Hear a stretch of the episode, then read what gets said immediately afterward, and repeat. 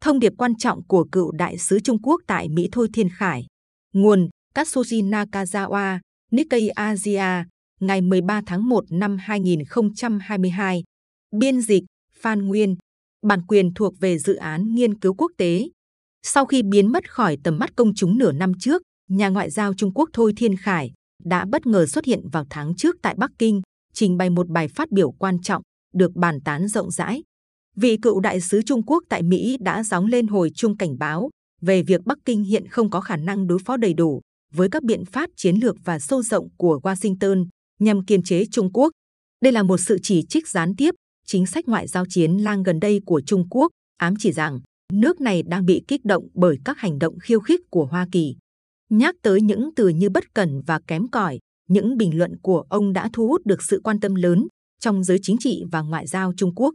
Bài phát biểu quan trọng của Thôi được đưa ra vào ngày 20 tháng 12 tại một hội nghị chuyên đề được đồng tổ chức bởi Viện Nghiên cứu Quốc tế Trung Quốc, một viện nghiên cứu chính sách thuộc Bộ Ngoại giao. Địa điểm tổ chức hội nghị, nhà khách quốc gia Điếu Ngư Đài ở Bắc Kinh, nơi được sử dụng để chiêu đãi các quan khách nước ngoài, cho thấy mức độ uy tín của sự kiện này. Ông Thôi cảnh báo, chúng ta cần tỉnh táo và chuẩn bị đầy đủ để đối phó với những khúc quanh trong quan hệ Trung Mỹ và thậm chí cả những biến động mạnh trong tương lai, đồng thời kiên quyết bảo vệ chủ quyền, an ninh và lợi ích phát triển của chúng ta. Về nguyên tắc, chúng ta không nên chiến đấu trong một cuộc chiến mà chúng ta không chuẩn bị sẵn sàng, một cuộc chiến mà chúng ta không chắc thắng, một cuộc chiến của sự giận dữ và tiêu hao. Mỗi thành quả của dân tộc chúng ta đều vất vả mới giành được và chúng ta không được phép để chúng bị cướp đoạt bởi bất kỳ ai hoặc bị tổn thất chỉ vì sự bất cần, lười biếng và kém cỏi của chúng ta.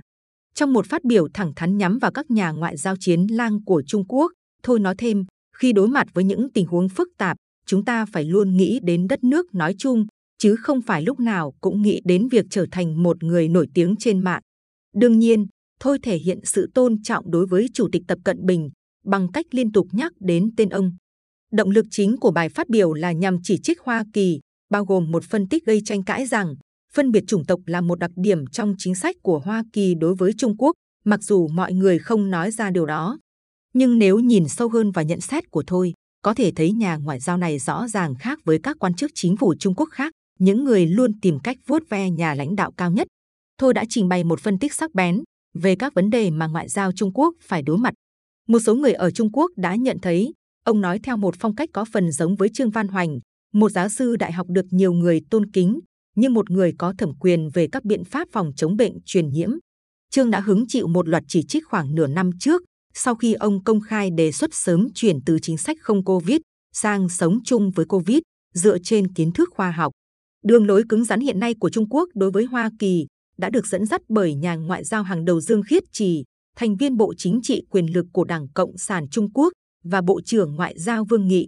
Nhưng chính ông Tập là người đưa ra quyết định cuối cùng cho tất cả các chính sách quan trọng. Do đó, khi nói về những sai lầm của chính mình với tư cách là cựu đại sứ Trung Quốc tại Washington, Thôi cũng đã ngầm chỉ trích đường lối cứng rắn của ông Tập đối với Hoa Kỳ. Thông điệp của Thôi là nền ngoại giao hiện tại của Trung Quốc đang thiếu đi tầm nhìn về bức tranh toàn cảnh khi nước này bận tham gia vào một cuộc chiến ngôn từ. Mục tiêu không nên là những đòn trừng phạt ăn miếng trả miếng, mà là hiện thực hóa mong muốn của người dân về một cuộc sống tốt đẹp hơn và sự phục hưng vĩ đại của dân tộc Trung Quốc, nhà ngoại giao kỳ cựu này đề xuất. Thông điệp của Thôi chỉ ra rằng, thay vì đáp trả Mỹ bằng các biện pháp trừng phạt trả đũa, mà phần lớn chỉ là một biện pháp giữ thể diện, thì sẽ tốt hơn nếu Trung Quốc thiết lập được một môi trường mà ở đó cho phép các công ty Mỹ được ở lại Trung Quốc và phát triển, thay vì khiến chính phủ Mỹ buộc các công ty công nghệ như Apple và Intel phải quay về nước. Thôi rất am hiểu các vấn đề liên quan đến Hoa Kỳ. Ông trở thành đại sứ Trung Quốc tại Mỹ có nhiệm kỳ lâu nhất trong lịch sử Trung Quốc hiện đại. Ông đã giữ chức vụ này trong 8 năm. Ông cũng từng là đại sứ của Trung Quốc tại Nhật Bản.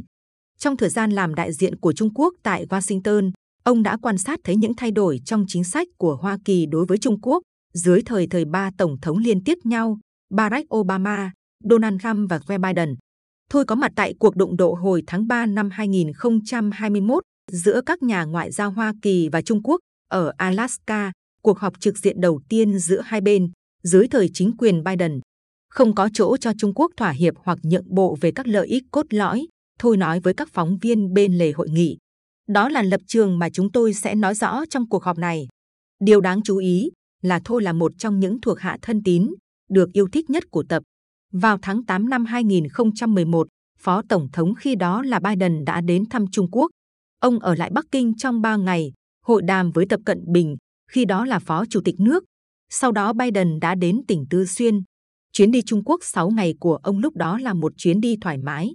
Ông Tập đã thắt tùng Biden trong chuyến công du dài ngày, với tư cách là người đồng cấp phía Trung Quốc. Thôi, lúc đó đang giữ chức Thứ trưởng Ngoại giao, đã đi cùng ông Tập và Biden, với tư cách là phiên dịch viên trên thực tế.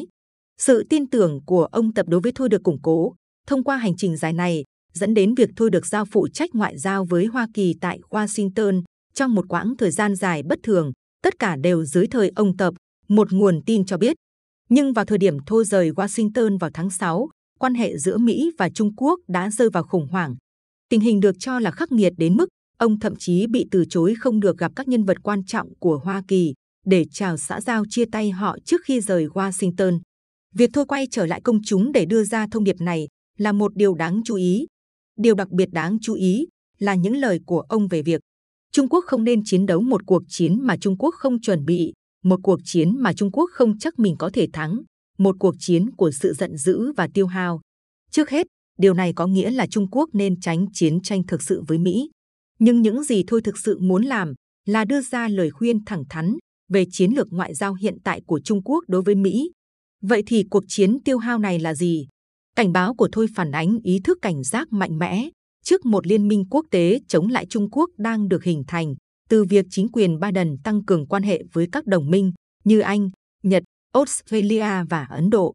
Giống như liên minh ABCD, tức một loạt các lệnh cấm vận đối với Nhật Bản của Mỹ, Anh, Trung Quốc và Hà Lan.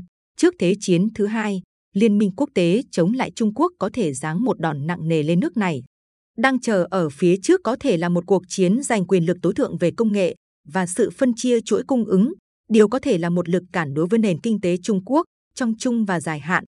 Ngoại giao và kinh tế có mối liên hệ chặt chẽ với nhau. Ông Tập đã nói thời gian và động lực đều đứng về phía chúng ta và vẫn lạc quan.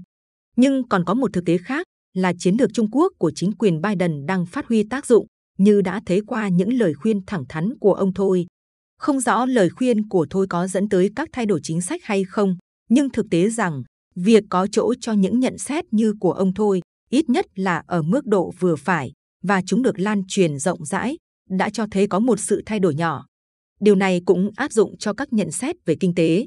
Đối với ông Tập, người đặt mục tiêu giành được nhiệm kỳ lãnh đạo thứ ba tại Đại hội toàn quốc của Đảng vào mùa thu tới, thách thức lớn nhất vẫn là quan hệ Mỹ, Trung và việc giảm tốc của nền kinh tế. Mọi con mắt sẽ đổ dồn vào mọi bước đi của ông Tập thời gian tới.